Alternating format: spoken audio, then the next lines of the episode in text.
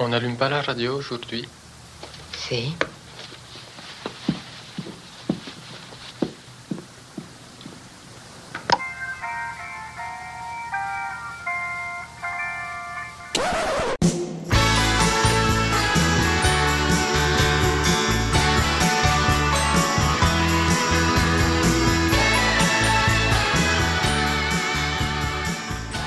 Hello.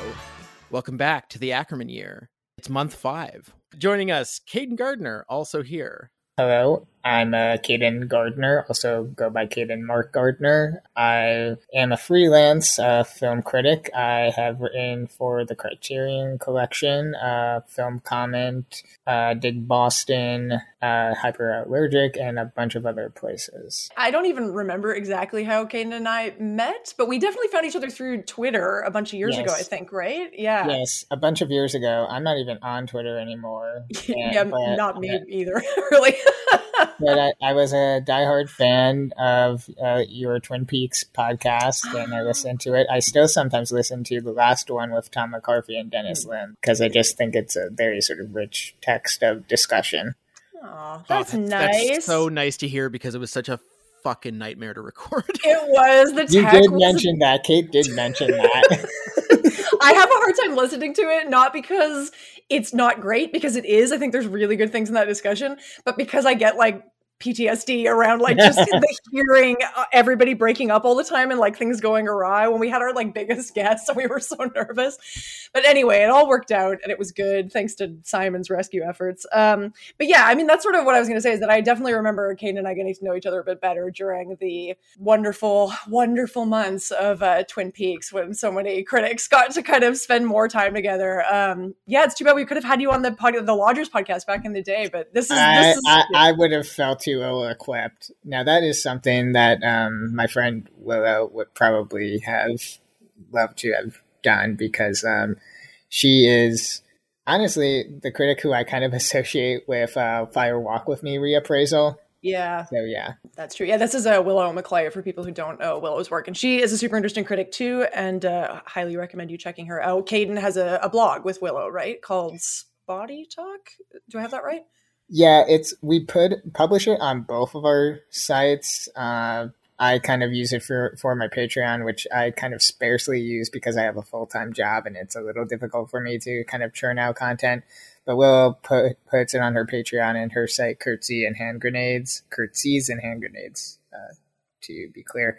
And uh, yeah, it's called Body Talk, and we sort of discuss um, trans images in cinema and just sort of the history on that. We're kind of working through that, but obviously sometimes we run up on either being busy or technical problems with both of our computers. Our computers each over the last two years have been taking it on the chin, so to speak. So yeah. Well, that's I. Uh, let's cross our fingers and hope that there are no angry computer gods tonight during this podcast. Fingers. fingers crossed. I have these two features in our in our handy document as the the, the cities in love grouping, but I've been calling it the hot summer nights episode.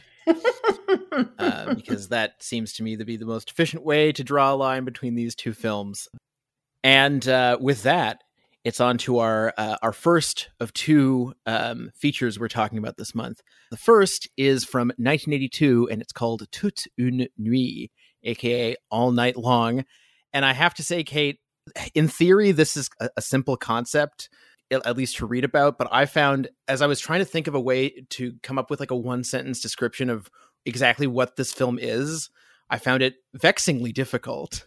yeah, I mean it's like that for all of Akerman's films. They are impossible to reduce down to kind of like sound bites or taglines, right? Okay, well, I want to ask you. Uh, sorry, Simon, had you seen it before? This I, I had No? not. No, I hadn't No? seen either of these films before, before uh, getting ready for this episode.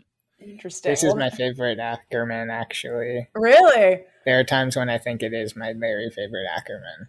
It is a lovely film. I feel like I feel like Toute une nuit, it's going to be hard not to just sort of gush about it um, through the whole thing. But uh, but yeah, I mean, I want to hear a bit about Simon's first um, experience of it. But maybe do you want Simon? Do you want me to situate us a little bit uh, biographically where we are? Yeah, let's do that, and then I Yeah. want to circle back to why this is Caden's favorite because I'm like I, I really want to hear about it. Interesting. Okay.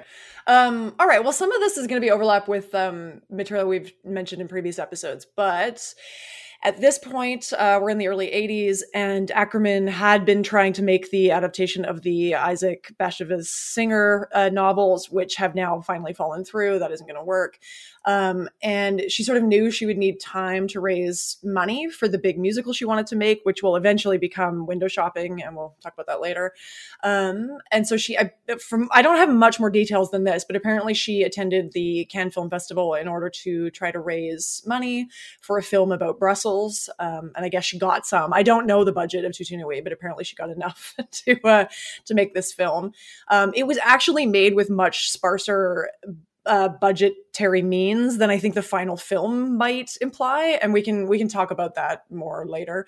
Um, but then the other things I wanted to say just at the beginning here is that this episode is maybe one of the first ones we're doing that kind of deals directly with Akerman's transition from the 1970s material that is, of course, associated with the sort of minimalism, the kind of um, uh, formal like sparseness. Um, I don't want to say dryness, but other people might say that. Um, her transition from that material into her the kind of different tacks that she's taking in the 80s and then as part of her work into the 90s which ha- has often been characterized as a kind of turn into on the one hand postmodernism um, and maybe we can break down a little bit more why that would be relevant to bring that term up um, as we get into discussion of the film. But postmodernism on the one hand and then kind of interests in sexuality desire the body and at least in part, that sort of maps onto trends that were happening in kind of like feminist thought up to a point. I mean, there's debates obviously about the trajectories of this, but there is a sort of like wider move in um, feminist filmmaking um, and, and also maybe sort of queer filmmaking as well towards a kind of like embracing of visual pleasure, uh, like moving away from the sort of um, counter cinema radical political form of the 1970s into these kinds of, yeah, celebrations of like desire and um, spectatorial enjoyment in cinema. You know, like there's films like um, Sally Potter's Orlando. Uh, I'm trying to think of other examples. But anyway, so that's sort of the backdrop for this. And there's a lot more to say about kind of what Akerman's interests are here and what that transition looks like. But that's sort of where we are where we are at. And then the next film we'll talk about later very much continues this, even though it's into the early 90s at that point. Uh, so, Caden, when you say that uh, Toute une nuit is your favorite, I'm a. I'm wondering what else is in contention, and and then Um, b. What what puts this one over the top? Okay, so I would say the other ones in contention are obviously Jeanne Dielman and uh, Portrait of a Young Girl at the End of the 1960s in Brussels. So yeah, those rank highly for me. Like my dream is to have a Jeanne Dielman tattoo. You can't really find a thing to tattoo for this to put on me. Um, I think when I watched it, I was kind of going through a phase of coming to terms with the fact that sometimes I could kind of be a very solitary figure. And I got into Edward Hopper's art as a result of that to sort of try to sort of figure out figure out sort of my relationship to the to the world and also how art can sometimes portray either loneliness or solitariness and for whatever reason this film just hits me where i think chantal akerman and there's other work that kind of fits this bill but none more so than all night long in my opinion where she's the only one who i think has actually earned edward hopper comparisons in her work and this one just does have a very sort of Hopper-esque portrayal of sort of nocturnes, people who are just hanging around in these spaces. They have these really unspoken, unsaid relationships with each other, but it just is almost all simmering. And there's sometimes this sort of yearning that you see. You sort of try to figure out what is going on with the relationships here and there while there is obviously dialogue here like there have been some cases when i've watched this movie without subtitles and sometimes i don't even think it necessarily needs it it's kind of like size days in that way where I, I can totally still tell what's going on here in the relationships over the course of the films because we go in and out. We sort of have these drop ins of all these people in the city at night into morning. And there's just something that I just find deeply sort of beautiful about sort of these sort of expressions and different expressions and nuances of human behavior we see.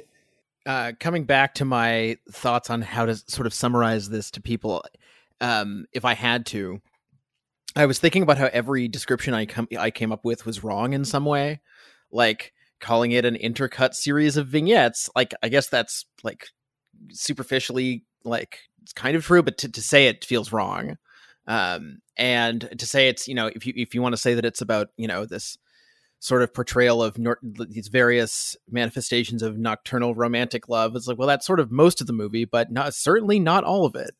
Um, there's yeah, my uh, favorite shot is of like the old man who's Yeah. at, at his desk. That's probably actually one of my favorite. Shots. Yeah, yeah. I, God, I have I have a lot of uh, sort of initial thoughts, but I will say one really funny aspect of d- researching this episode and just kind of poking around the internet, seeing what people have to say about Akerman, was looking at the Letterboxd pages for for this film and for um, Night and Day, and seeing repeated references to Night and Day as the quote more accessible sort of cousin to this movie, which was not at all my experience. Interesting. That's interesting. So, did you find Toute une nuit sort of?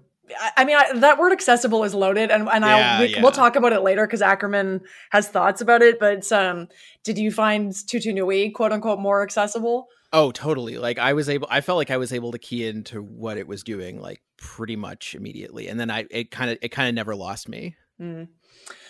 Yeah, I mean, again, I saw this film in this famed class that I always mention here that Jerry White taught, um, where I saw a number of Akerman films early on, and Toute une nuit was one of them.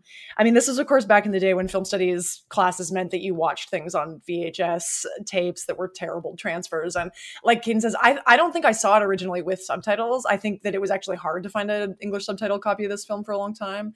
Um, and I- for whatever reason, when I was young, it just didn't, it just washed over me. I didn't understand what it was doing. I just don't think I had the language to, to grasp what was, what the film was actually doing. And I, I think I enjoyed it. I mean, I don't remember not enjoying it. I mean, I just sort of remember being kind of lost while I was watching it. And it's only as I've, you know, grown in my taste and my thinking about film that I've really come to understand what the film is doing. And I mean, this is the thing is like it, it really is, I think, a beloved film. I think a lot of people do consider it their favorite of Akerman's. And yeah, I mean, it's maybe hard to kind of drill down on why exactly. Um, and yeah, maybe I'll try, I'll take a stab at trying to describe the film a little bit more for listeners who haven't seen it.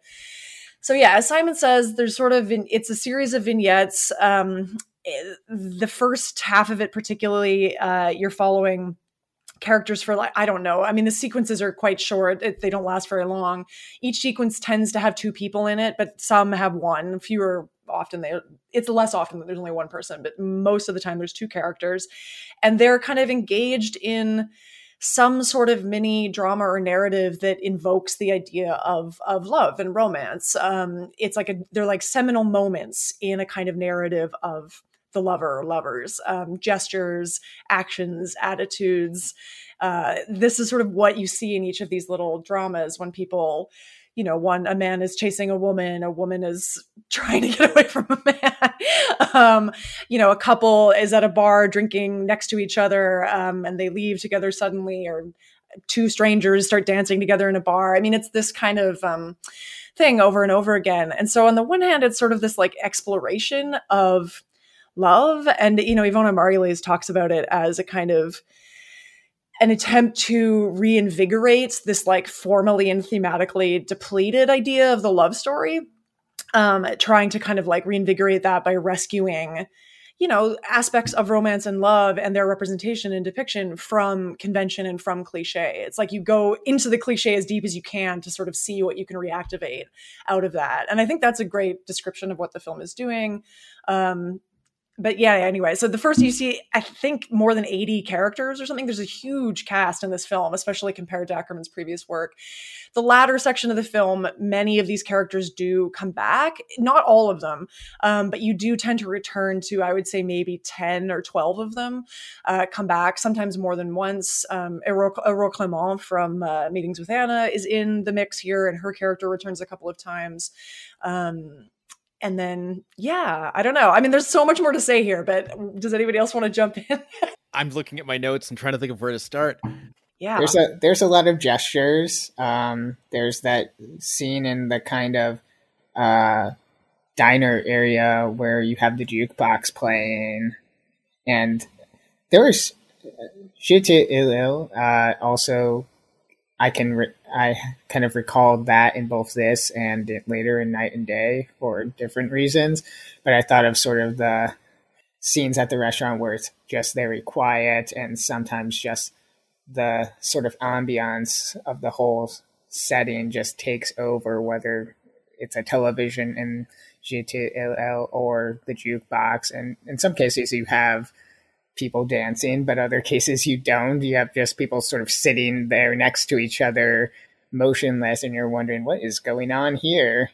And there's there's just all these gestures and also just non-gestures. So you're really trying to you're sort of put in the place of trying to read these people's sort of interactions and think of what is the possible history happening here that is encapsulated into this single night. One thing that I that I that I think also sort of unites some of these uh, interactions, which is these quick moves from sort of action, like inaction to action, or from being in being in what, for lack of a better term, in the mood to suddenly to not or otherwise. Um, often, sometimes represented by dancing or things that are dancing like. Yeah, there's there's a it can be a jolt. There's like the scene with some of the dancing actually made me think of of all things uh, Martin Scorsese's After Hours, where there's that scene where Griffin Dunne goes to the bar and just needs a connection with somebody, so he picks this random, very docile woman to dance right, with. Yeah.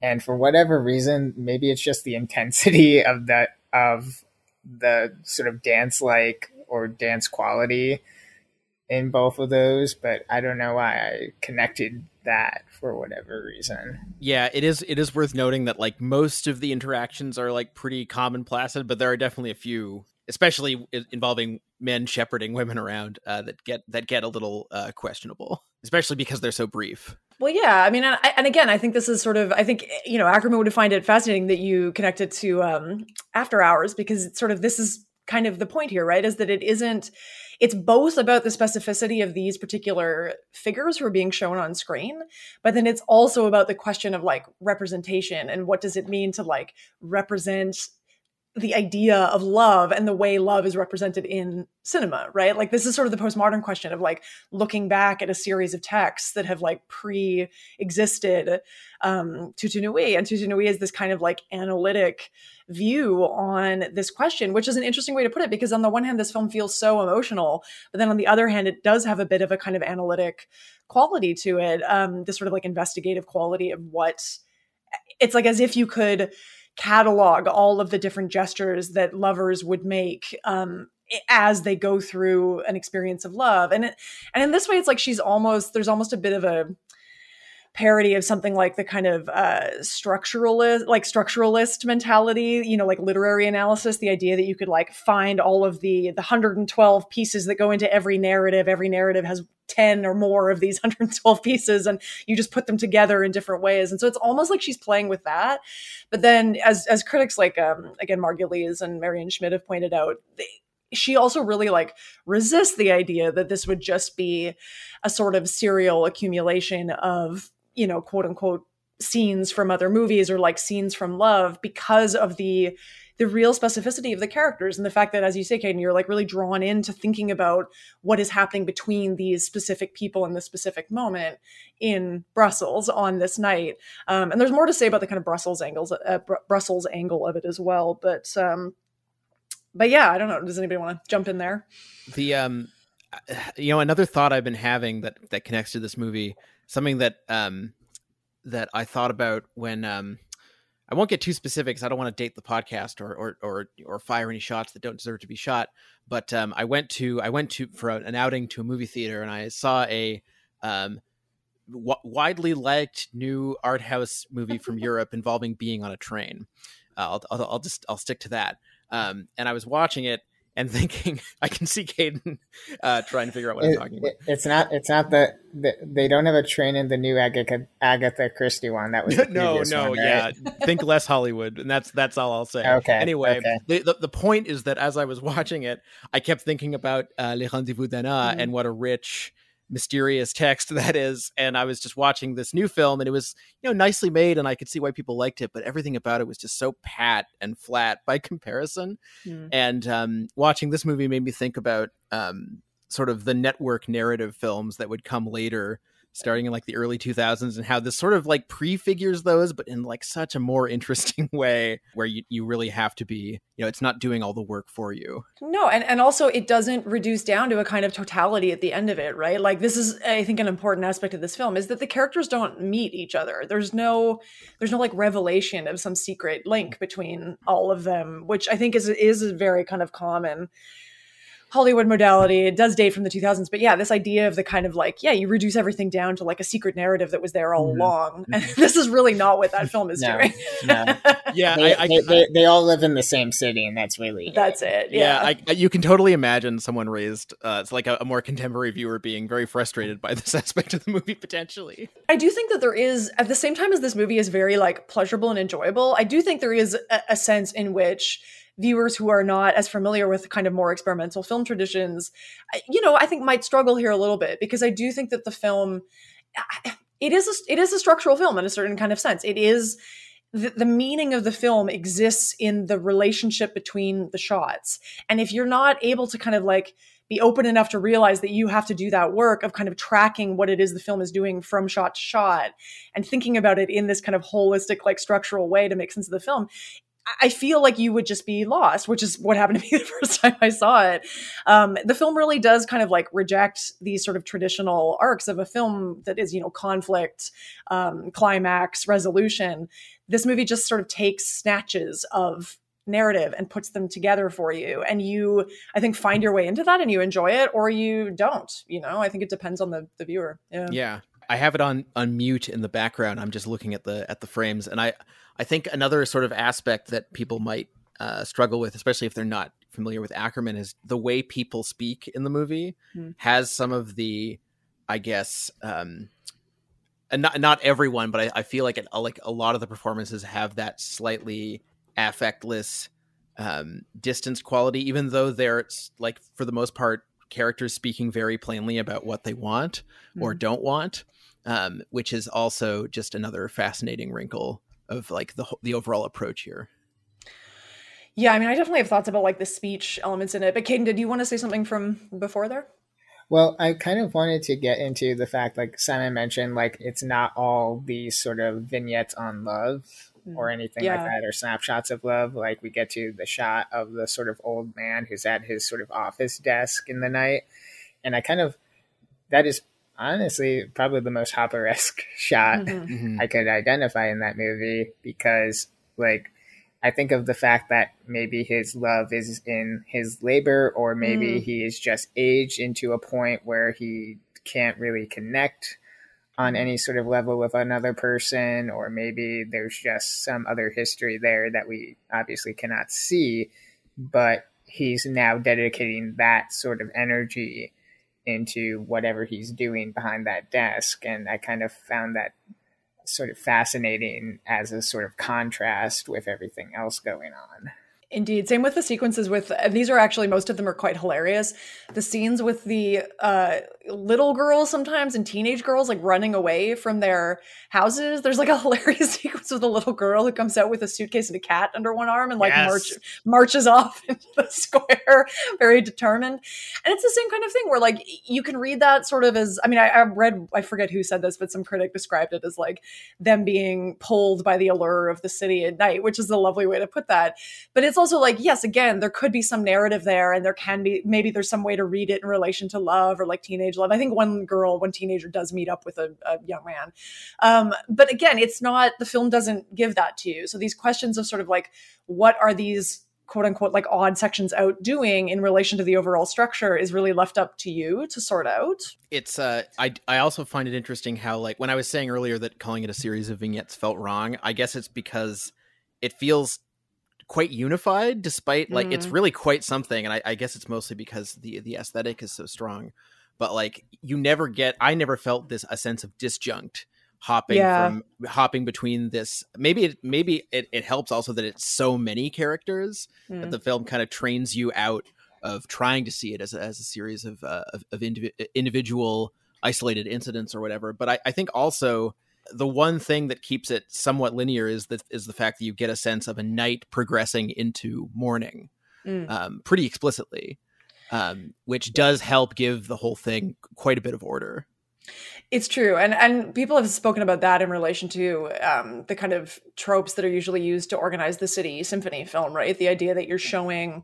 an entire city over a course of a day or a night, right? Man with a movie camera is one of the more famous examples, and there the idea of time is the unifying principle that ties all of these people in a kind of disparate spaces within the city together. So you understand it as a sort of unity. So on the one hand there's the time thing which is interesting again in terms of the kind of like rhythm of night and day because we'll have chance to talk about that more with the second film. But um so time on the one hand but then also space. And i feel like this is something i noticed much more clearly going back to the film this time is the way that akerman is using both editing to kind of tie as you say to simon to kind of unify the sections but then also the, the spaces in which things are filmed and um, i can give some of the information about this here so it and I, will be interested to know if you, if I mean, I'm sure Caden has caught it because he's seen it so many times, but um, if you guys sort of picked up on some of this stuff. So there, the film is shot in three different neighborhoods in Brussels, which is of course Akerman's hometown, um, home city. Uh, and the neighborhoods are the Rue de Minimes, Minimes, uh, which is a working class, uh, mostly immigrant neighborhood to the north, apparently um, Arab dominated neighborhood in the north. The second neighborhood is the Place de la Vie al Oblé, which is the um, square that you you see repeatedly people looking down on and people walking across the square. Uh, that's a kind of more affluent but still mixed neighborhood. And then uh, another neighborhood called Valkendal, which is the middle class uh, suburban neighborhood where Akerman's parents live. So the majority of the filming takes place just in these three neighborhoods. Um, and as uh, the the cinematographer Caroline Caroline sorry Caroline Champetier puts it, it's kind of a, a trick, like a George Mélièsian trick to make it seem like it's the entire city that's being captured. Um, and by the way, we haven't mentioned Caroline uh, Champetier yet, but she is. Um, deserves some credit here. So she shot the film, um, and she, and the film looks beautiful. And we should talk a little bit more about the aesthetic as well. But she has worked with uh, figures like uh, Jacques Rivette and um, uh, Godard, and recently she's been working with Carax. She shot Leos Carax. She shot Holy Motors and uh, Annette recently. So yeah, so she's still she's doing really interesting stuff as well. So I just wanted to shout out to her. But yeah, the question of space. I mean, I think it to me, I was quite fascinated to realize in the latter section of the film this time that many of the characters live in the same building, which you only realize when you get the shot back up from the square and you see all three people looking down at the square and you realize that it's all three characters you've been following in the sequence. Um, and then, you know, there's various things like that building, I believe, is um, at least part of it is owned by Marilyn Watelet, Akerman's producer. And then other sequences that they shot, they shot in Akerman's parents' homes, uh, home, and the friend friends of Akerman's parents' homes.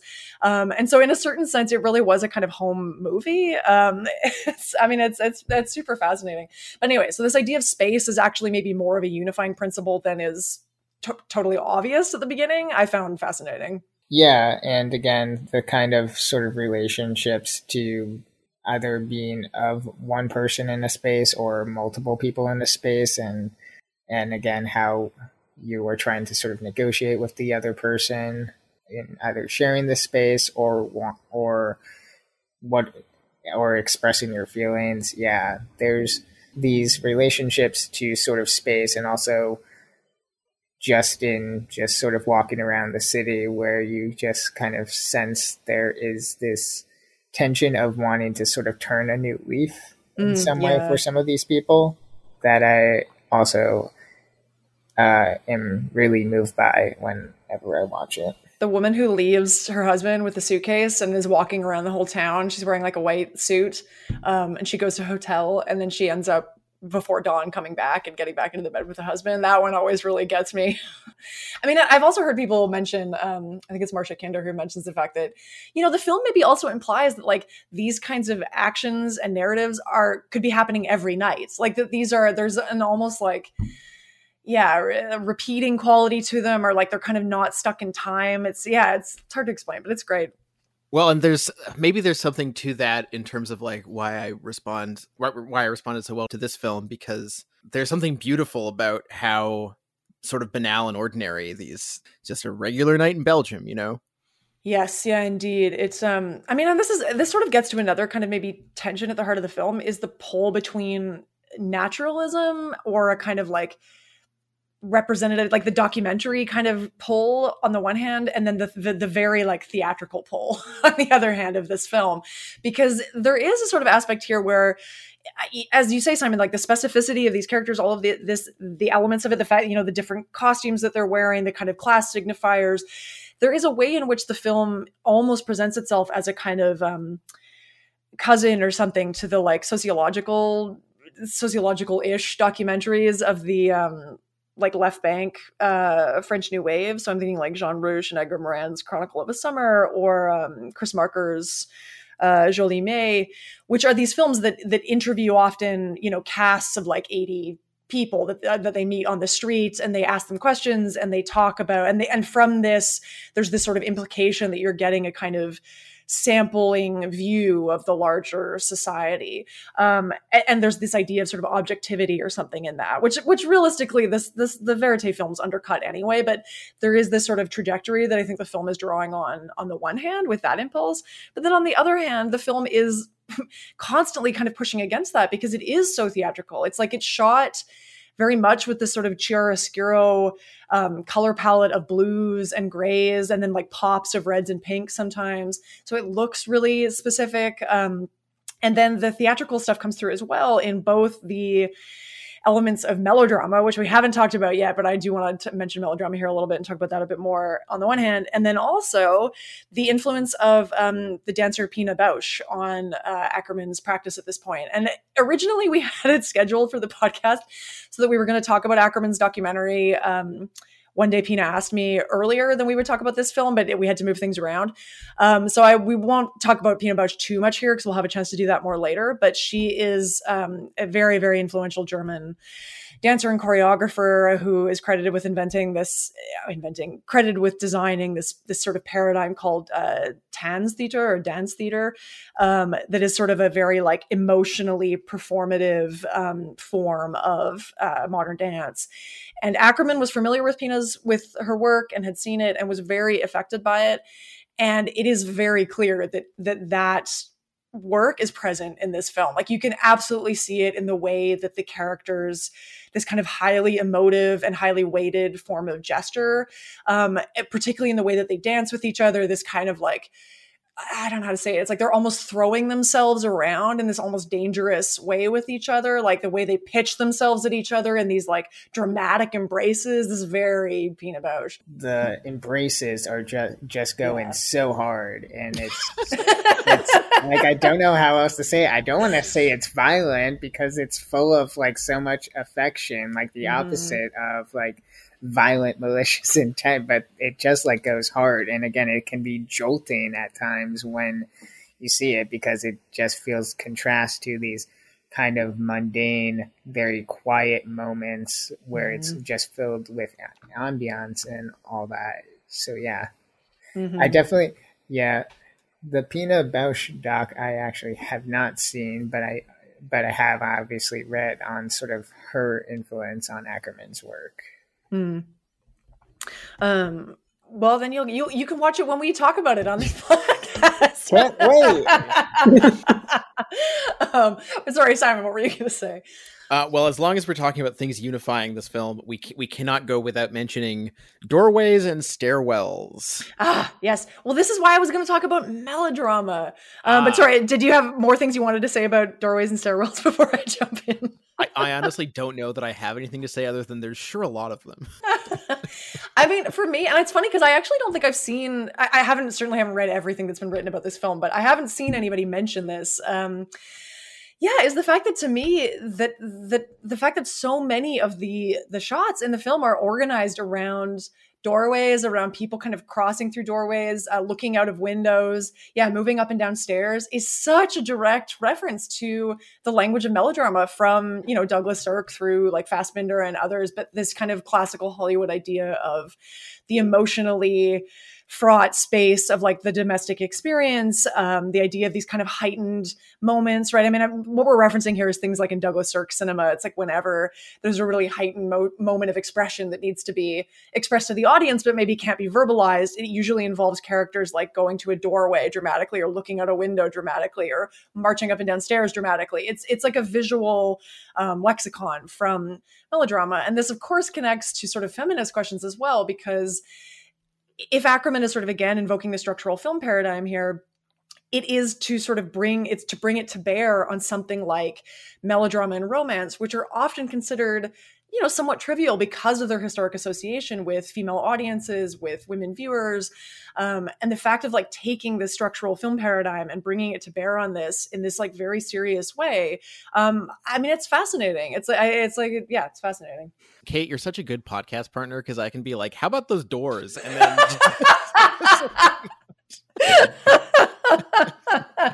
but see, the real, the secret here, Simon, is, is that I make like a billion notes and then I can't remember half the stuff I wanted to talk about. And then you ask one like good thing, and I'm like, oh, right. Yes. Stairs. but yeah, the melodrama thing, I just the colors and everything here to me, it is just it is a movie. It's a movie very much about melodrama, even if I think the question of whether it is melodramatic is like an open question. I mean, I don't know. I don't know if people how people feel about that. I don't know if I'm qualified to say whether this qualifies as melodrama. yeah, I don't feel qualified either, but there are certainly melodramatic flourishes Definitely. within the certain yeah. scenes. And also, I'm brave enough to go there. and the, I would say also that the, um, we haven't talked about the sound and music in this movie yet. No, we um, haven't. Because, oh, and music. and we have to because as as beautiful as it is to look at, there's some really interesting choices happening here. Um, and so in in a, in a couple of key sequences, the needle drops really amplify the sense of melodrama, um, but also are um, you know we talk about talk about city symphonies. Uh, we're gonna have to talk more directly about the ending pretty soon, but um, there's a key moment or a key, I guess, section of of uh, the closing sequence where we do have this wonderful song um, that that that takes up most of the uh, most of the audio spectrum, but all but it's undercut by the increasingly present mm-hmm. sounds of traffic, um, which goes sort of alongside it, and then of course ultimately um, executed completely with uh, one untimely phone call, um, or rather one un- one untimely ringing of a telephone. There's a lot happening in the audio realm, um, even separate from the visuals. Yeah, I mean, I think this is the kind of thing that, like, after doing five episodes of this podcast now, I'm much more trained to pick up on is Akerman's um, kind of musique concrète approach of building um, soundtracks of a diegetic noise that are clearly constructed, right? It's like the traffic is very important here, the kind of echoes of city life. There's one sequence where you have a man sitting at a window and you hear a kind of like I think sort of not quite scream, but like a loud noise from a woman outside. And so there's this implication that there's a narrative happening outside that you can only hear through the sound. And no, I mean the the audio kind of eh, the audio elements of the film are very important. And I think the other aspect of it too, the music usage here particularly, is the repetition of the music, right? The fact that the song, which is called, I think, L'amore Perdonera, maybe. Um, it's so good that song. Ah, um, it plays many, many times throughout the film. It's playing right at the beginning of the film, faintly, um, and it's sort of overwhelmed by like maybe there's some classical music playing and traffic noises as well. It plays again at one of the other uh, choreographed dance sequences in the bar where there's this very small teenage-ish looking girl dancing with a very tall man at the bar. She like can barely reach his neck, which is a very funny sequence. Um, and then yeah, it comes back again at the end, and it, I, there is something there's again this kind of self-referential commentary i think in that about the fact that like it, it isn't just that these are um, sequences that are being put next to each other as if they're all different. It's the fact that like gestures repeat throughout and they build up and accrue more meaning as they go through right? Like the gesture i've, I've seen people reference the gesture of the um, a man grabbing a woman's elbow like that that happens multiple times throughout the film and it's like each time it has a slightly different version of it. Um, and you look for it and you read it a little differently but it's like the music cues us in that same kind of way right? It's like every time the song comes back on we have a slightly different maybe deeper reaction to it and by the time it gets to the end you're just like oh my god this is incredible. At least for me anyway. Sometimes i just want to be an active listener. Which is great to have on a podcast format. Um, yes, we uh, invited you on to come and listen to us talk. No, I, I do, I do, yeah, and I do sort of love the motif of the of the song of the music happening, and yeah, again. I did kind of mention this earlier about sort of the ambiances and diegetic sounds of both the jukebox and the di- in the sort of diner scenes, and also that lovely scene with the couple who are watching television oh. and and um, you just hear sort of the sounds and the sort of static and stuff and it's just like and he's about to fall asleep. It's a, just a very sort of sweet sort of couple scene.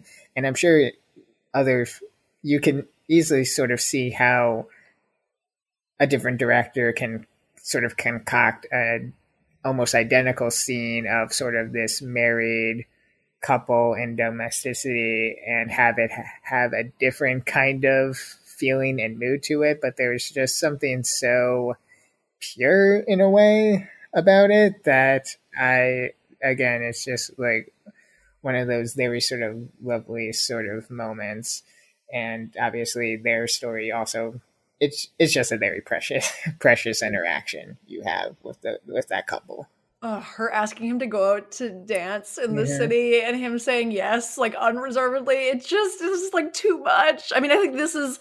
I, I mean, I kind of meant to ask you guys sort of more generally about like what your emotional experience of this film is, because I think again, it's a sort of interesting question to have a film without consistent characters in it, and yet Akerman can conjure up like such emotional experience in the space of like you know four or five shots it's incredible i didn't find myself having an acute emotional response until the very last scene. Interesting. Um, uh, before that, it was kind of like more of a mood piece, but then something about the that sequence really got to me. Um, I would I would actually say it's probably the only scene in the film where you might actually want subtitles. Slash, I think that like the dialogue might clue you in on layers that you wouldn't pick up on. This whole thing about describing the the man who is not present, who kind of like what a, a cl- classic classic Akerman move, yet another uh, wonderful structuring absence or whatever.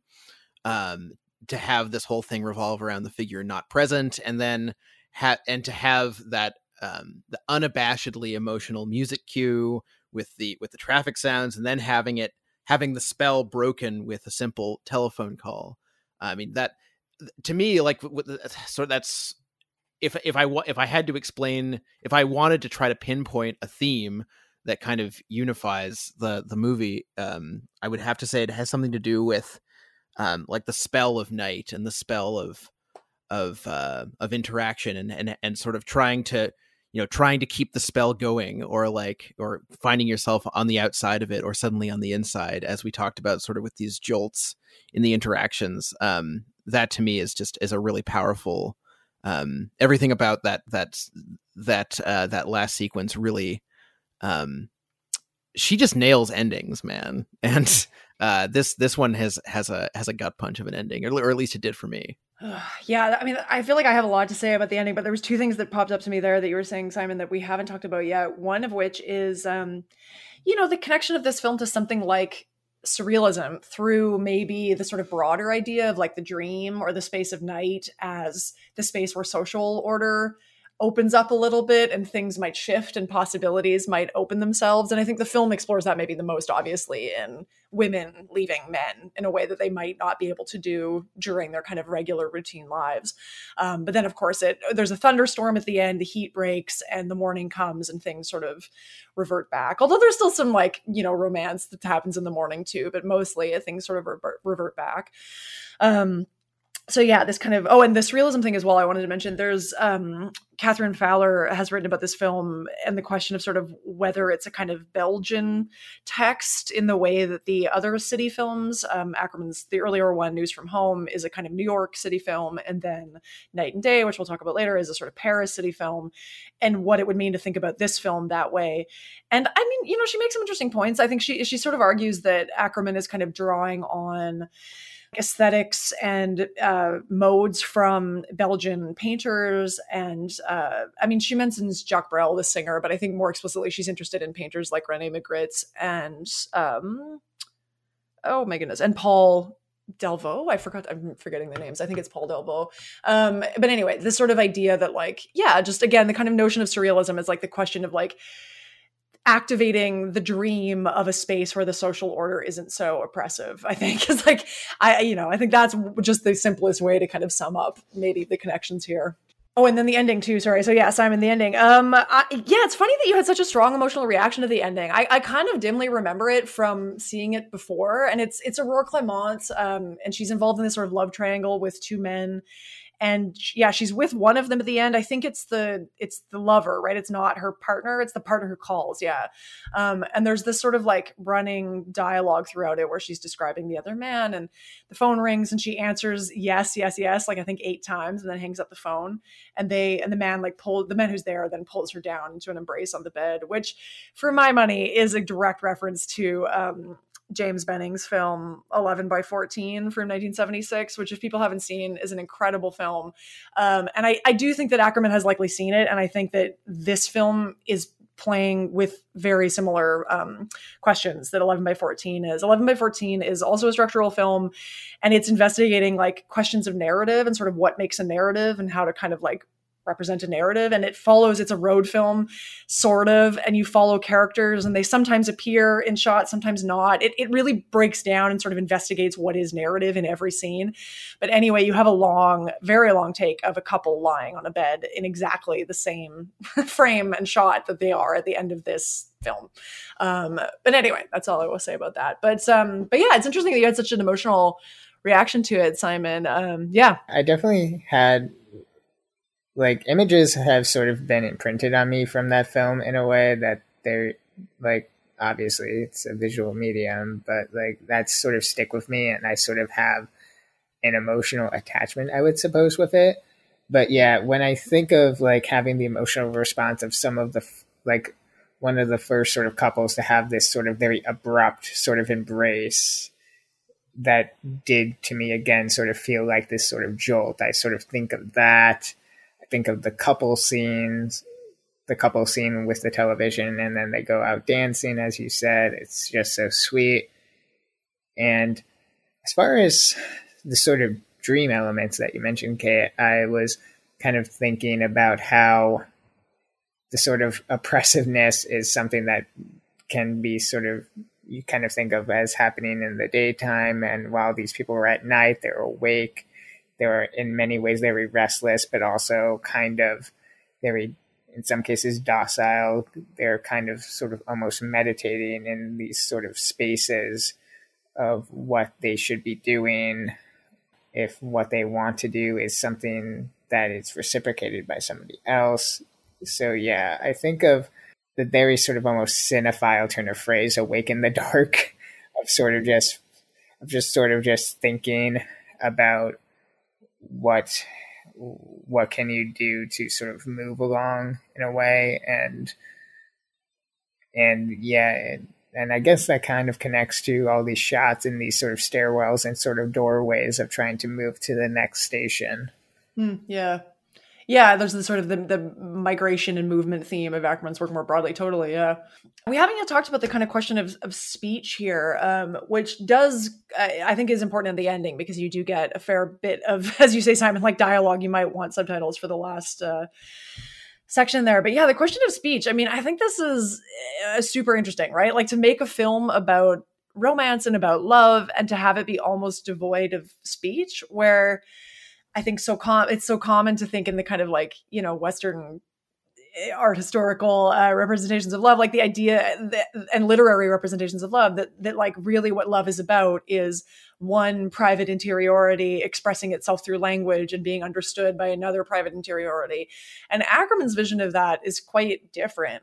And i think it, it's interesting because people have compared this film uh, Tout Nuit to the famous book by the literary and cultural critic Roland Barthes uh, called A Lover's Discourse from 1977, I think, where Barthes is uh, like extrapolating uh, phrases and, and terms that have been written about love kind of like pieces of, of writing um, as well as writing from his own experience about love to kind of like again break down love into these pieces of sort of discourse this kind of um, yeah again a sort of analysis but again there it is so much about language. It is about the idea of the kind of forlorn lover the the lover wanting the other.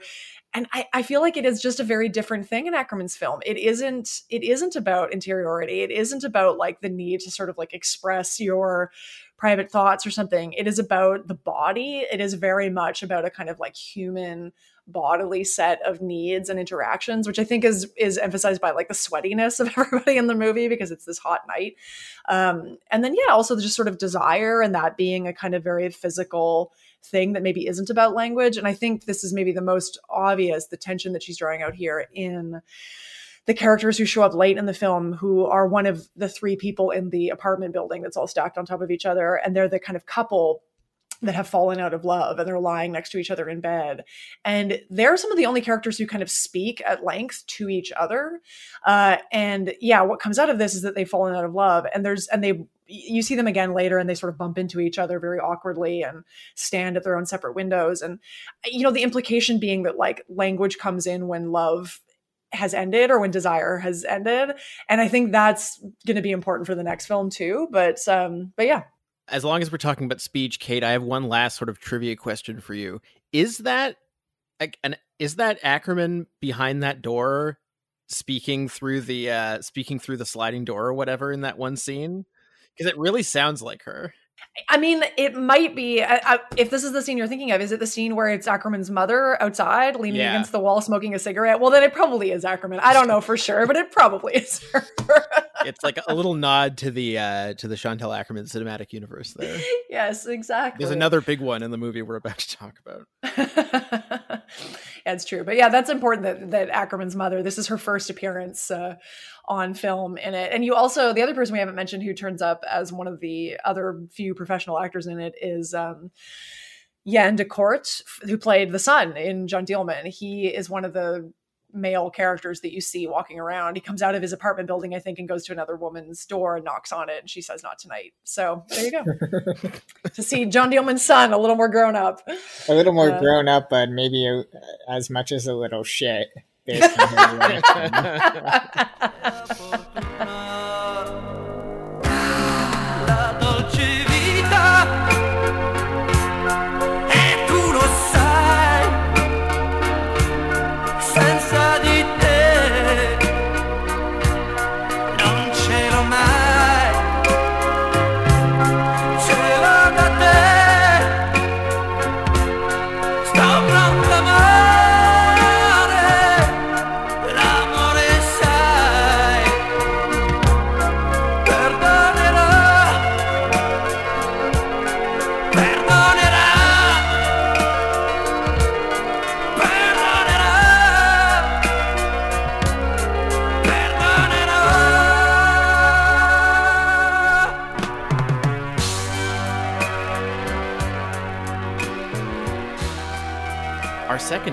final feature this month is Nuit et Jour, or Night and Day from 1991.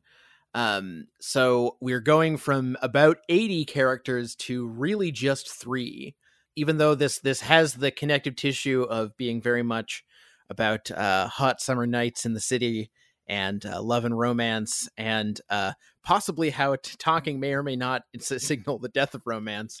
Um, there's uh, a, a, so much separating these films as well. Um, and I think uh, it sounds like Caden, it was your first experience with the movie, and it was also mine. So I actually, I'm actually curious, Kate, about whether this was your first experience.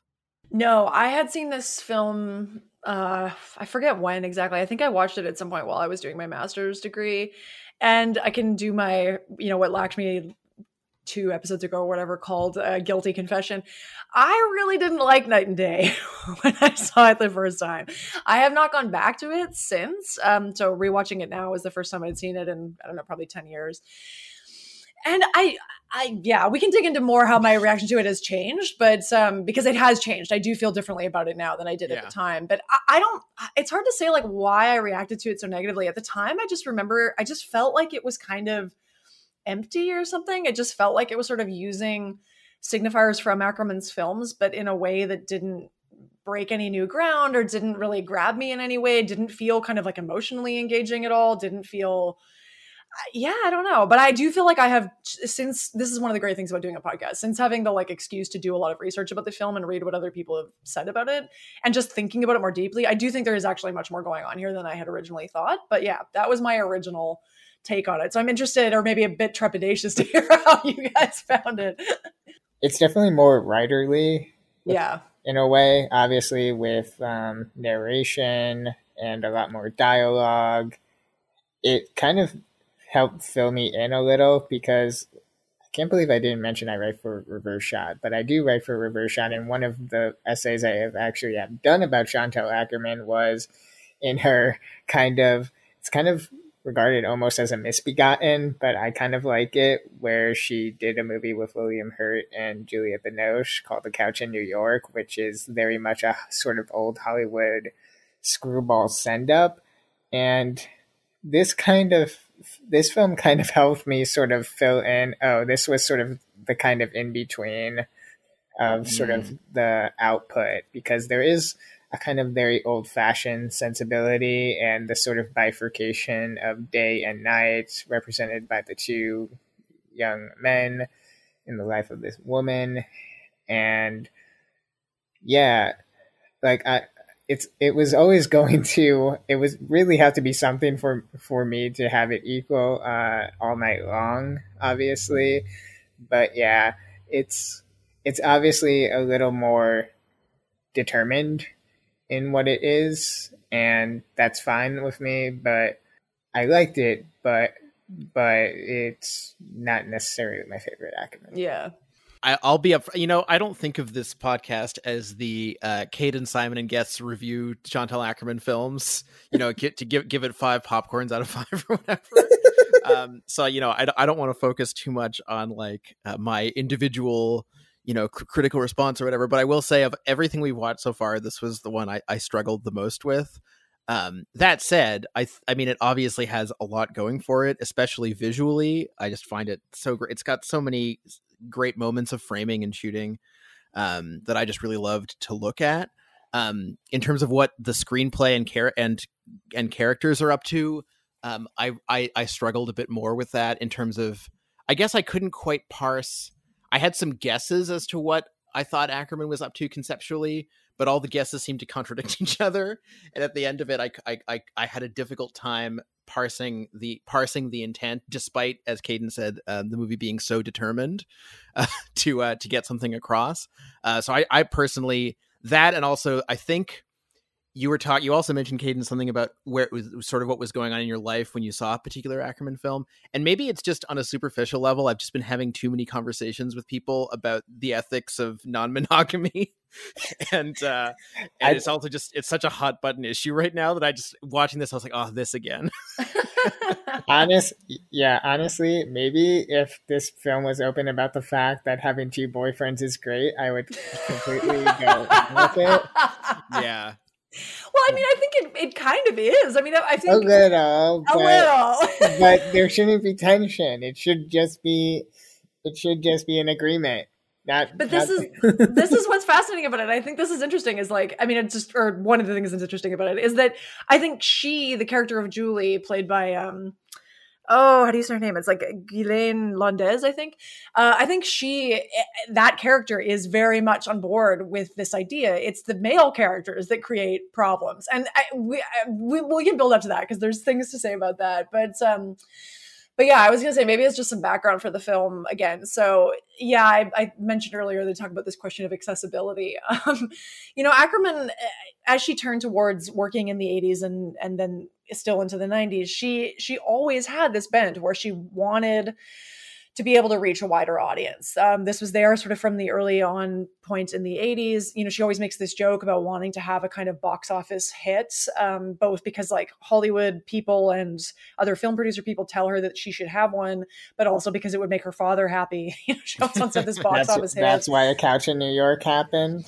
Exactly. yes. There's this this kind of like my this trend in her work towards the the popular cinema is very much from this but then there's also this question of like her her drive to have a wider audience to like reach more people.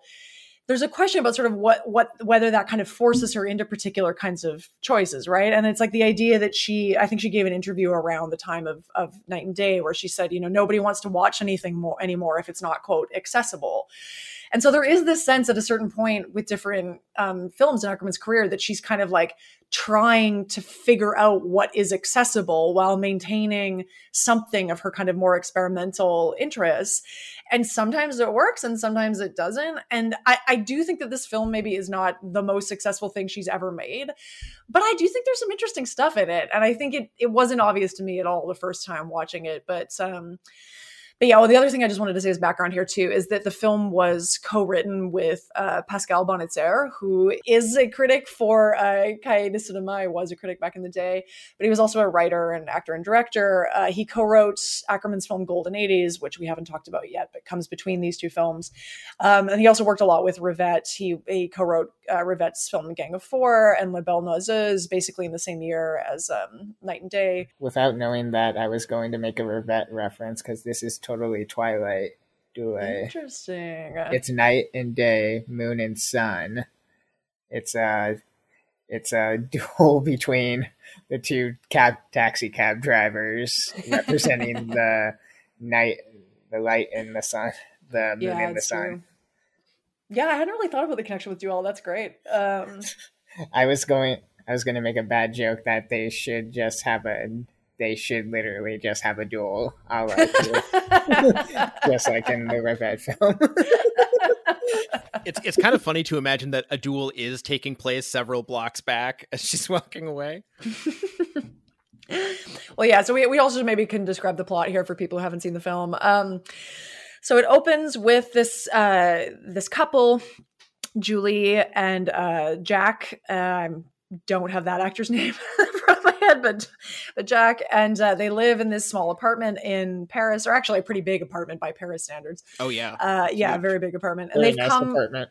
yeah, it is a nice apartment, and they they've come from the provinces. It's sort of implied, uh, and they live in this kind of state of like childlike bliss in this apartment. They're kind of very wrapped up with each other physically, romantically. Uh, they're just in love. And Jack drives a cab. This is only he has a job. He drives a cab at night.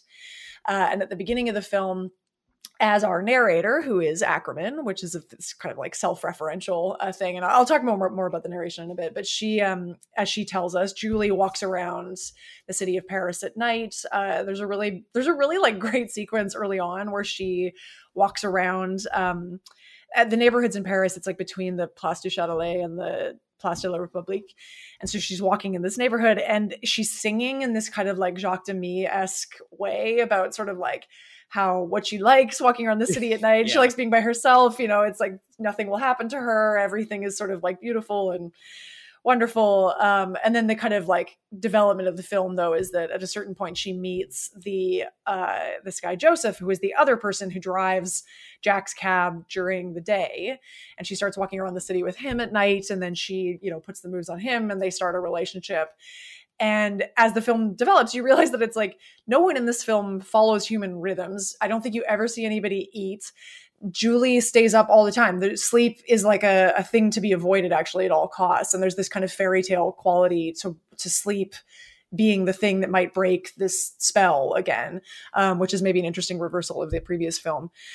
But uh, but yeah, so this like rhythm of night and day, and um, yeah, this kind of like expansive love, and, and I have more to say about it, but but that's anybody wants to jump in there, they can. I just want to quickly mention Jack is played by uh, Thomas Langmann and Joseph is played by Francois Negret. Langmann, I just I just realized via my Wikipedia qu- uh, clicking around was an Oscar nominee two years later.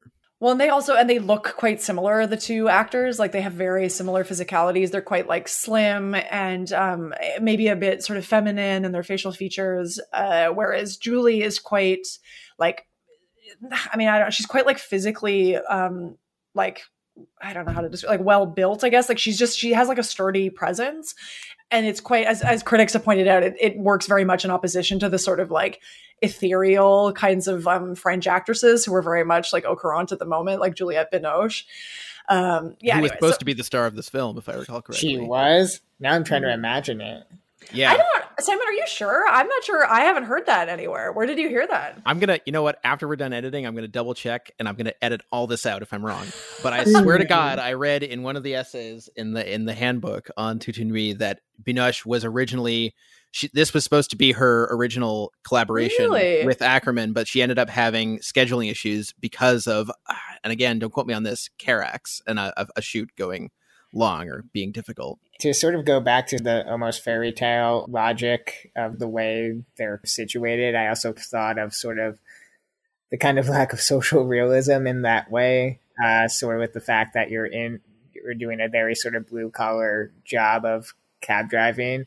Maybe this is because many li- lives ago I was a labor organizer for cab drivers, so I do kind of understand the very sort of unique hours they put in, which is literally like 12 hours on, 12 hours off type of setup that they have to go through. I thought the sort of cab driver structure was unique, but obviously I'm young and vibrant. I'm coming from the country and going to hustle and bustle in the city. I will drive a cab that has a very kind of old fashioned, very sort of ho- old Hollywood almost quality to sort of to sort of that to that sort of situation. although it kind of clashes with the i mean i assume on purpose in some way it clashes with the giant apartment that they live in and also the fact that uh, julie doesn't seem to do anything except hang out with these two men yeah, it's uh I mean it's true. The like I- think this is sort of like a thing that really stands out in the film the first time you watch it and going back to it with a bit more context it made more sense for me this time. But yeah, the fact that like this world that they live in really does not open on to kind of social reality in any way. And and the film really highlights this. It's like they lock they kind of like hide themselves in their apartment uh, all the time. They don't have uh, like anytime neighbors come to knock on their door to ask them for anything, they immediately shut them out.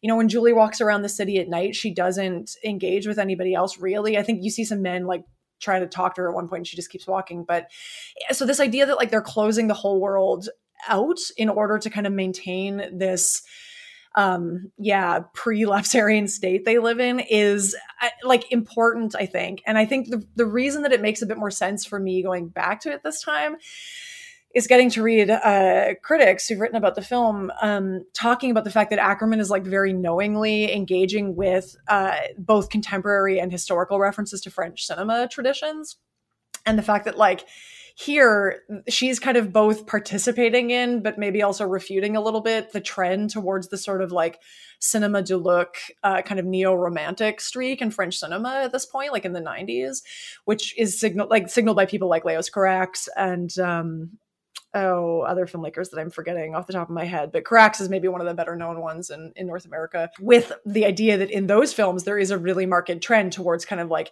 centering them on the young young lovers um, sort of like not dealing with kind of social reality or if you do it's really only ever depicted through the relationship between the young lovers. And then being kind of apolitical right? Like this is sort of one of the criticisms of that that mode of filmmaking.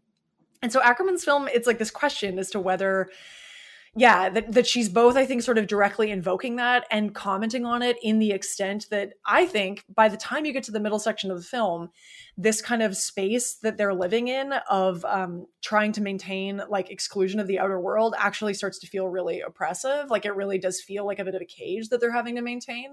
So i think there is some awareness about this. And, and just to finish the thought there the other kind of references to the sort of filmic traditions from paris are her dealing very much with a kind of French New Wave. Uh, the film has various references to this. I think the, um, I mean, not only we haven't mentioned this yet, but the whole film is structured as a kind of response to uh, Truffaut's uh, Jules and Jim. Which and I'm who am I? There's a critic who has written about this kind of extensively. Oh, uh, Ginette uh, Vincendeau, I think writes about the fact of the film being very much a kind of like refutation of what Jules and Jim is doing, where you have uh, the Jeanne Moreau character, Catherine, who's also in a love triangle with two men.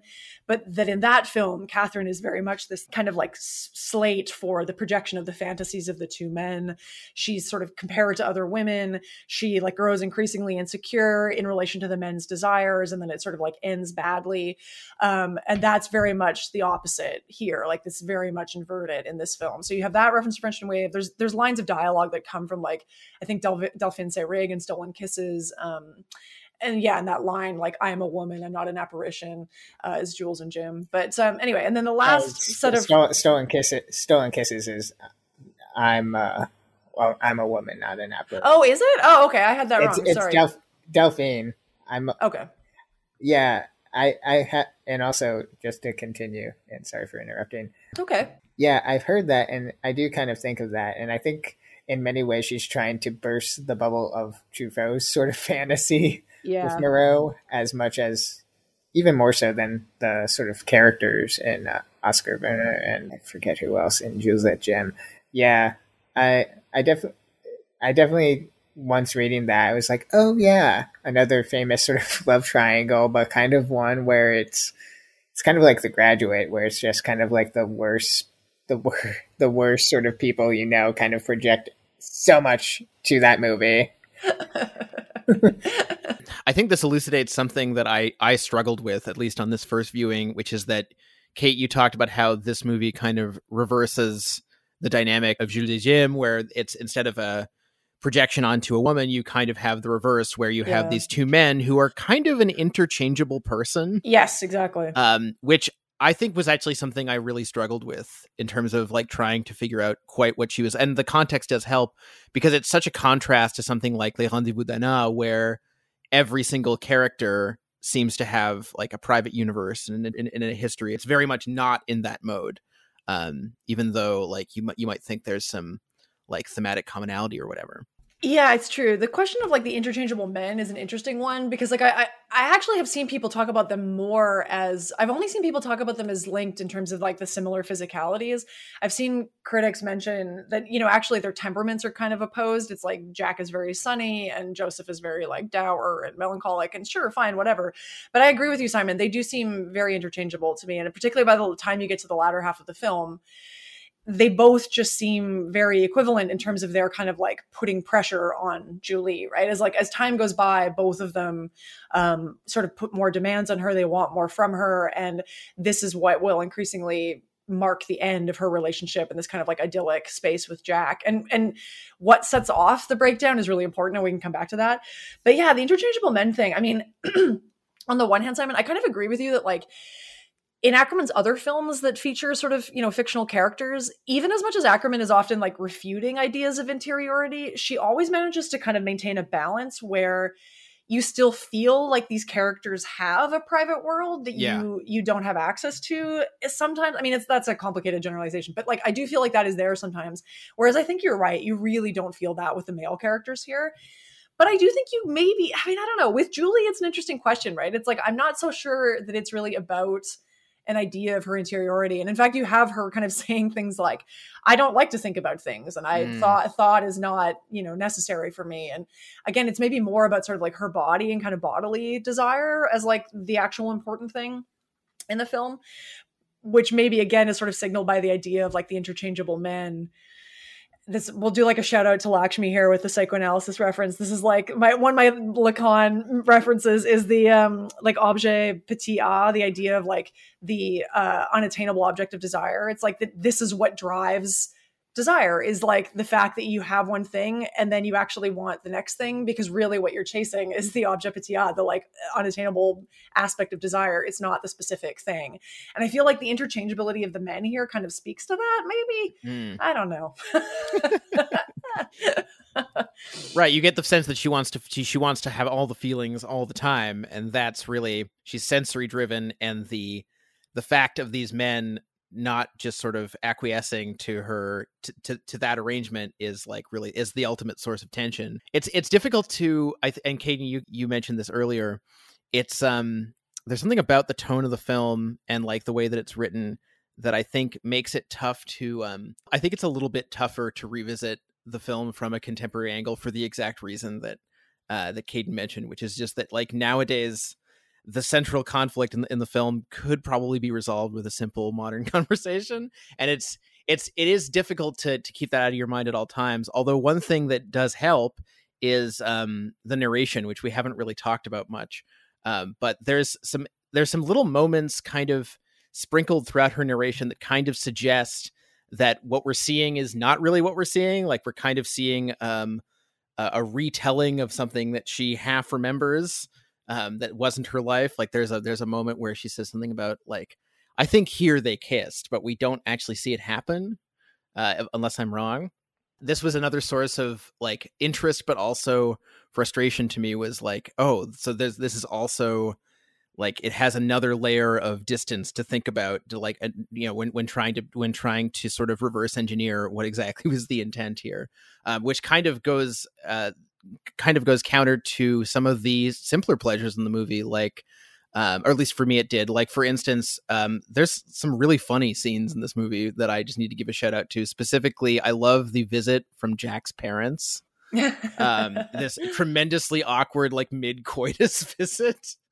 Um, that's a that's a very funny scene and I, I again i just want to give a shout out to akerman's instincts for like written comedy yeah, it's true. And also the kind of like that generate cross generational uh, struggle there again, the bourgeois parents and the like free free love um, children. I mean, I, you know, and this is even something we haven't talked about yet either. But like the fact that Akerman regularly kind of depicts, particularly Jack and Julie, as children, as like as if they live in this kind of like state before awareness. It's hmm. like that they and next and, year, uh, next year, yeah, next year, next year, and like and and I think Vincendeau talks about them as kind of like the sense of them playing house and this like creating of yeah. a kind of like domestic Definitely. routine and repetition yeah. and um yeah and like I, I mean which is maybe brings up some interesting points about what it means to like depict these uh, adults who are just like regularly sleeping together is childish or childlike. I mean, it's it's interesting, right? It's like fascinating.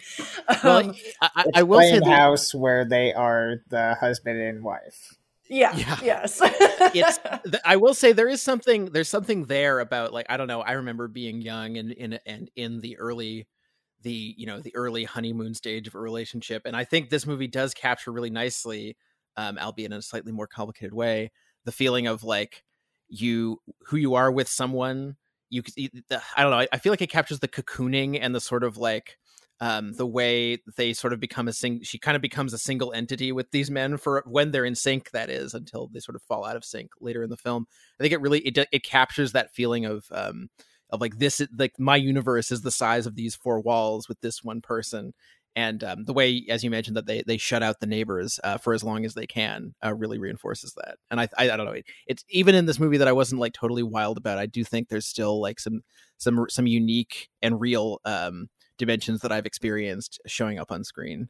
Yeah, I mean, and I think for me, the the I mean, there's multiple aspects that I think are still really worth talking about with this film. Um, one, though, the first one is, yeah, it has to do with the fact that I think I missed a lot the first time watching this film about I don't know what Akerman is doing with the kind of biblical narrative of like the fall from grace, like the fall from Eden, because it's very much here. Like it's it's very much present in the film. This idea that the first sections where Jack and Julie are very happy, and then even still into the beginning when she starts sleeping with Joseph, this is this kind of like idyllic space before language in a certain sense. It's like yes, there is language people talk to each other but really so much it is about the kind of physical communion between bodies. It's about all your needs being met immediately. You don't even need to eat. Like they're not even human in these early episodes. They don't need to sleep. They don't need to eat. They like exist in this space before the fall right? And yeah there's no distance between between anyone all the bodies are always together again in this kind of like bausch way you have this sort of uh like embraces, dramatic embraces. But then, yeah, at a certain point, this shifts and there is the kind of fall that starts to happen. And language has to come into it more. Jack and Julie have to work to like speak to each other more and connect with each other. And then they start making these kind of like strange gestures in their language around things like Julie starts talking about her dreams as a way to express her feelings to Jack. And Jack starts wanting to invent talking about a sister he doesn't have and like these kinds of strange things. And Joseph, of course, just becomes sort of more and more irritating as it goes on. He's so like possessive. But anyway, I think what's fascinating is that, and I think I really missed this the first time around, maybe because it is so out of character with the rest of the film.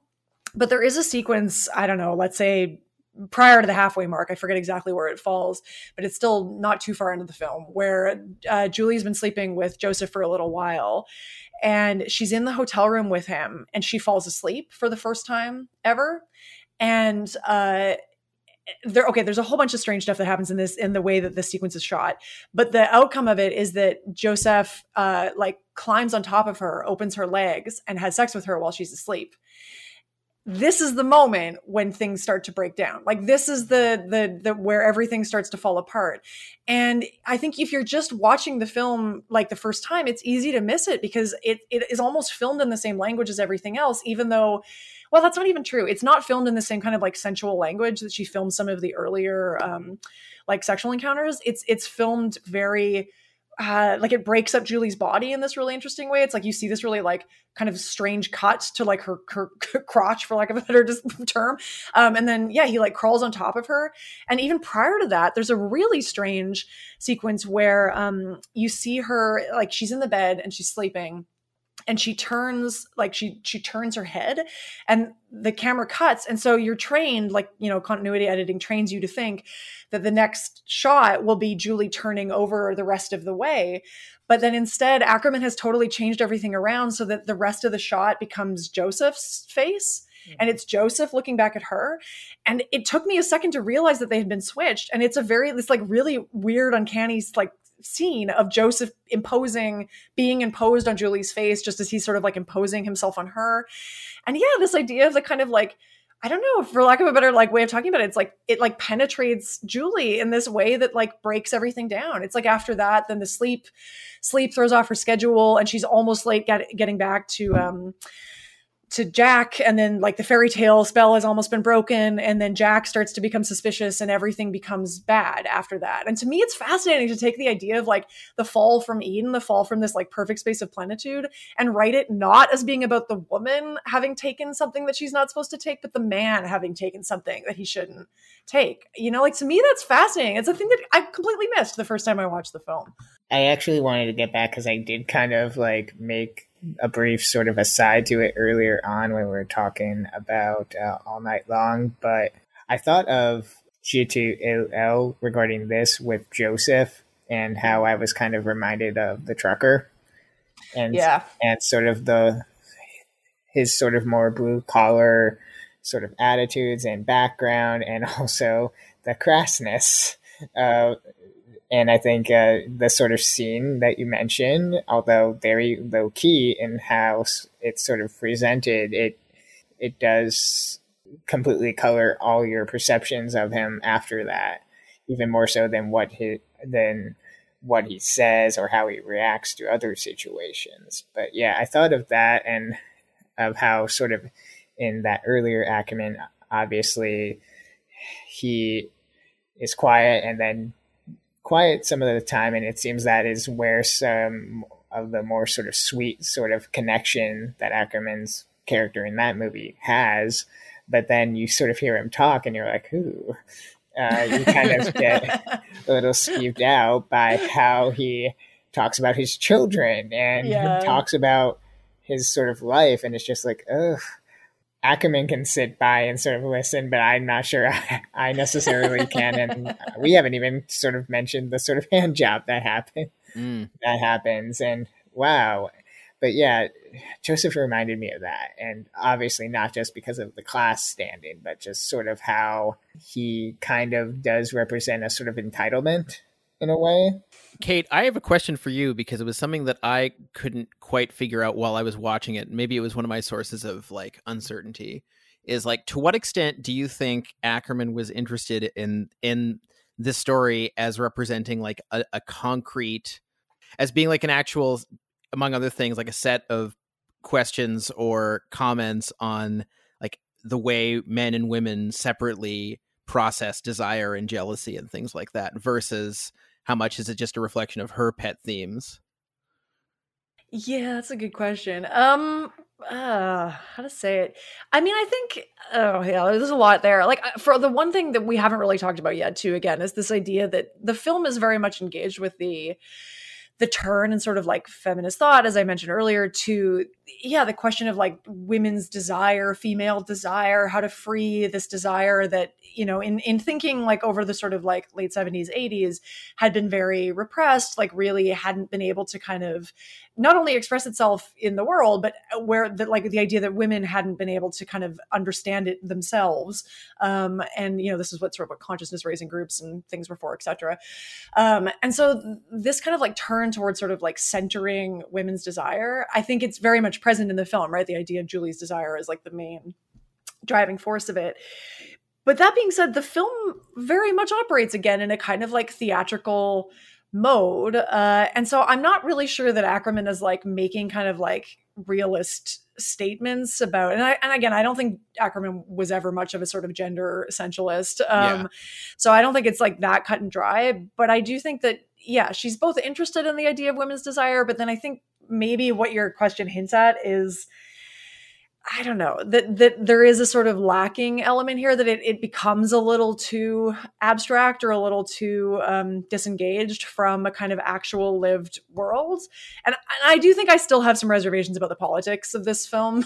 Looking back at it, even though I do think there's maybe more to it than I originally thought, I'm a little hesitant about certain aspects of it that have to do with this kind of streak. But uh, and I can talk about that more. But but yeah, Simon, I don't know. Does that get at what you were thinking? I'm just glad that you're also not sure because it, uh, or that or that it also has like some open questions or some tensions that are maybe unresolved. Because that was sort of how I felt throughout the whole thing. Of like my, there are times when I, I could really vibe with the film, and there are other times when I felt like my head was on fire because I was just, just work. My brain was working so hard trying to figure out, trying to like galaxy brain my way into figuring out like exactly, um, exactly what what what she's after.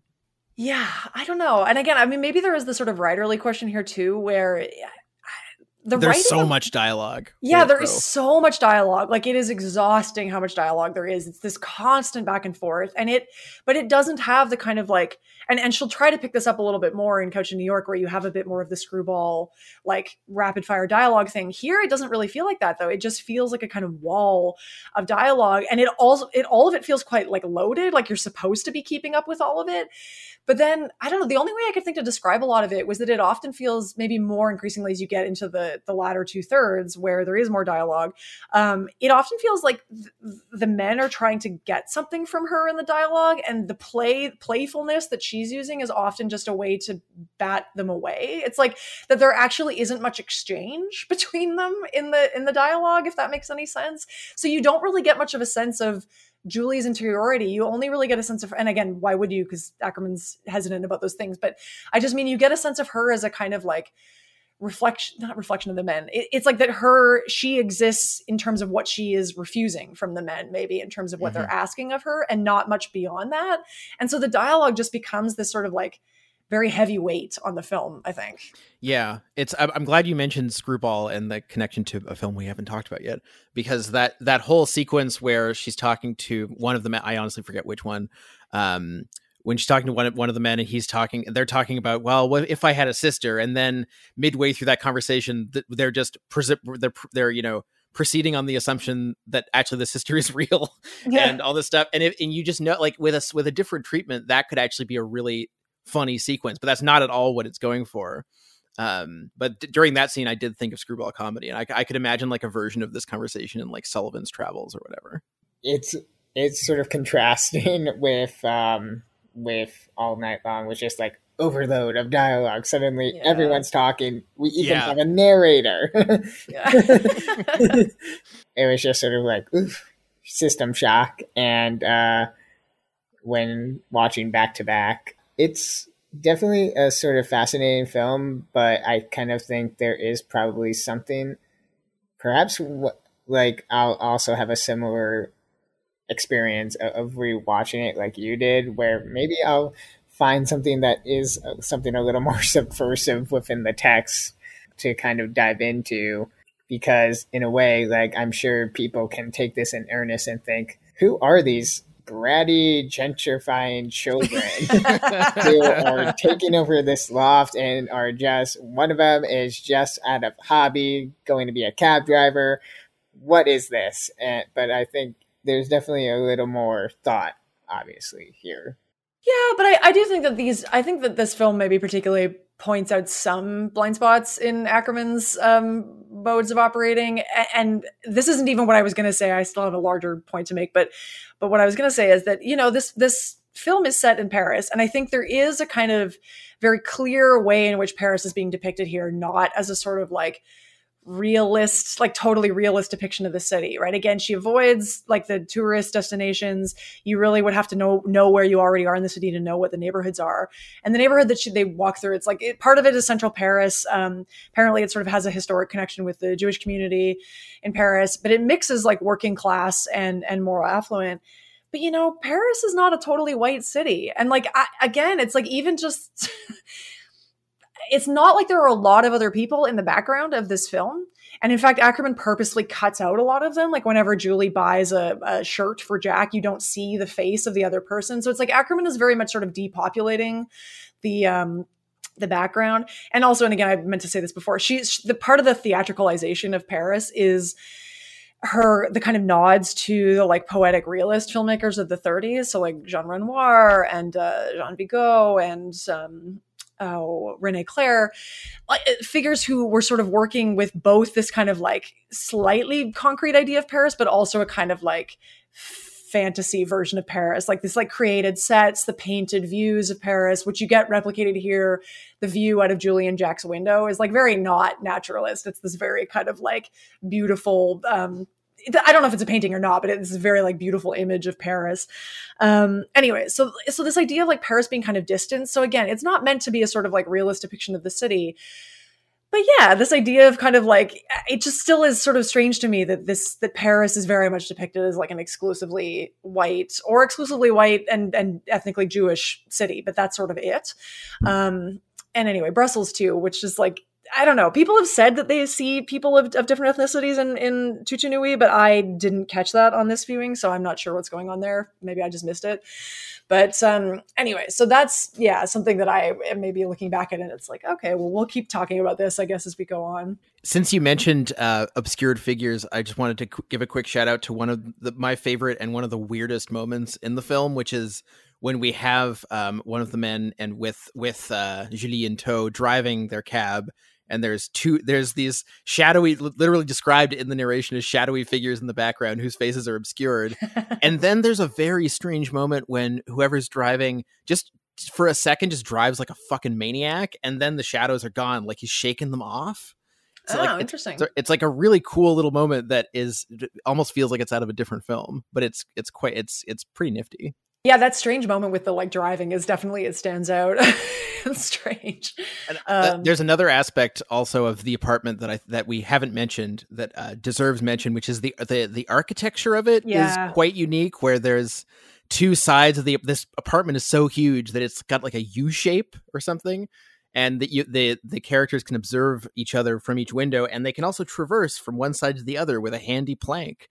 Um, which felt like I wanted to see this set reused in a couple more films. well, and I saw people tie that uh, apartment specifically to a film by Renoir. I'm forgetting which one it is now, but um, but yeah, that apparently there was an apartment with a very similar layout in a Renoir film. So I guess it's another one of uh, Akerman's Deep references cuts. here. Yeah, the deep cuts. But um, but yeah, I mean, again, so we have the kind of like this sort of postmodern aspect of this film, which we haven't talked about either, right? The idea of it being a kind of reference to pre-existing texts and the play with the like you know, high art, low arts, like cinema. Um, I don't know, mixing these things. And the other um, kind of maybe major aspect of this too that eh, the fact of the fairy tale framing here, which which wasn't uncommon in kind of like feminist film uh, and I think art more broadly in this period, or maybe even prior to this, um, sort of over the 80s, is this idea of like, yeah, th- th- there's maybe a kind of, there was a sort of pull towards looking back at fairy tales that are, of course, very often structured on like the male as the active figure, either like absolute ignorance of the female character or suppression or subjugation of the female characters, um, or they're presented only as like children or mothers or whatever it is. Um, and looking back at those and kind of like turning them on their head to rewrite them to kind of like activate sort of like you know feminine energies or feminist desires or whatever it is but like akerman is very much doing that here right because cinderella is the sort of like there is a kind of like constant nod to Cinderella, right? That she has to be home before dawn. Her shoe keeps breaking. You know, at the end, she throws the shoe away, and this it's like refutation of Cinderella.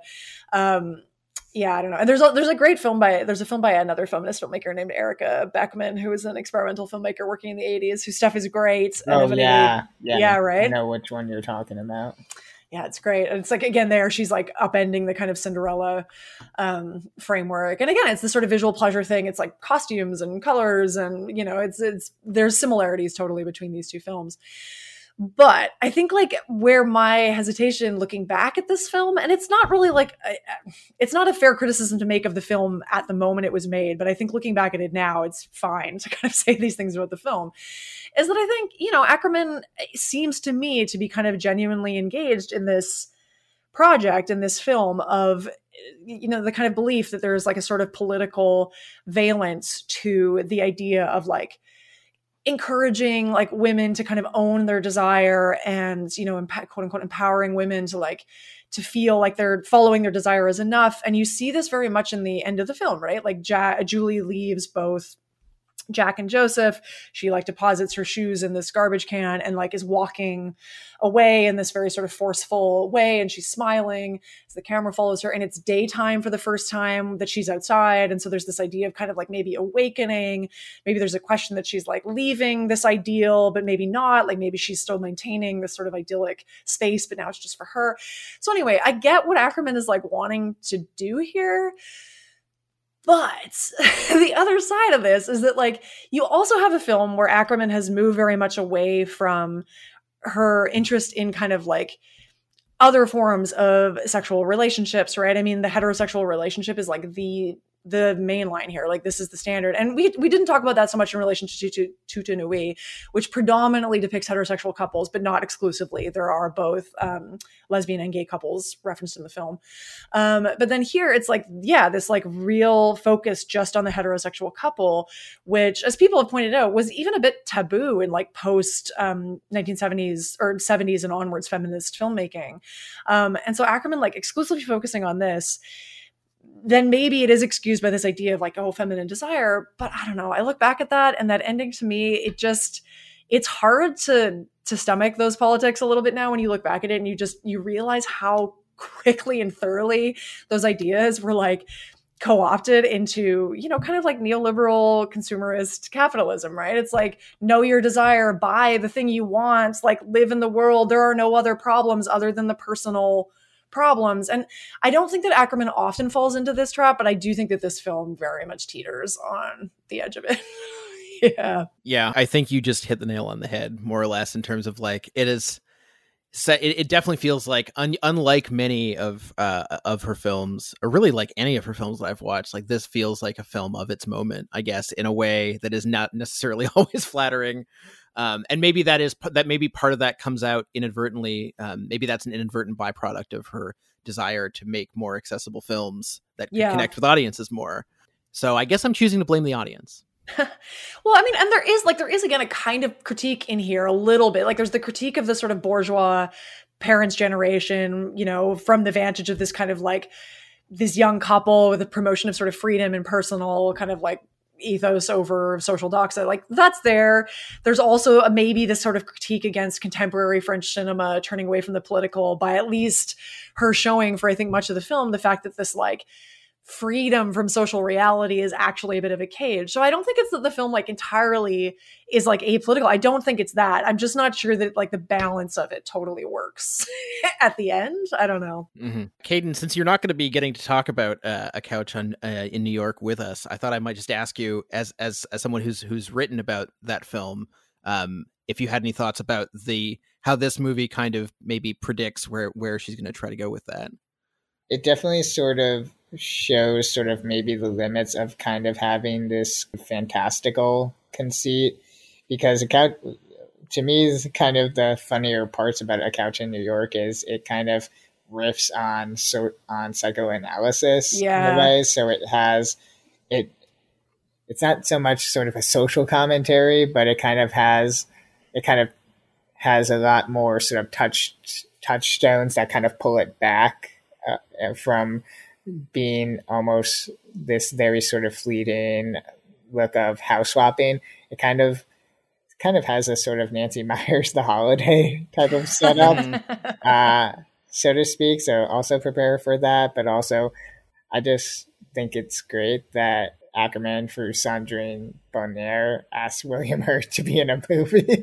uh, I know that that shoot wasn't ideal, and obviously it has this odd association with being a Miramax film, which is kind of cumbersome, obviously now. But I still thought liked it a lot, and I hope people give it a chance. we'll we'll make our case for that movie, we will. I I, I like Couch in New York. I don't think I'm against it. I don't know. We'll see. I mean, and I feel like I I don't know if I actually wrote down this thing, but I you know critics I think were pretty mixed on Night and Day. I think there were some really like some defenders of it. Um, I think certain people thought it was a sort of like a really interesting film. I think, you know, uh, people write about the fact that like feminist critics had really kind of stopped paying attention to Akerman's work by this point. Like over the 80s and the 90s, feminist critics really are less interested because it doesn't fit into a kind of clear and obvious political paradigm anymore, um, which I do think in retrospect is maybe not so fair. And certainly there's other films where that question works out much more in Akerman's favor, maybe than this one. But, um, I guess that's what we have to say about this movie. I'm trying to think if there's anything else I want to say to like end on a high note about what I liked about it. One thing I just I wanted to quickly mention, as long as um, to to return to my habit of just mentioning casting trivia, you can also see uh, Guilaine Londez in theaters right now in uh, Paul Verhoeven's Benedetta. Apparently. Oh, seriously? Oh, yeah, I had no idea. She's, she's in the mix. She's one of the nuns. Uh, There's a lot of them. Um, you know, I, I wouldn't. I don't know if I'd be able to pick her out of one. She's in there.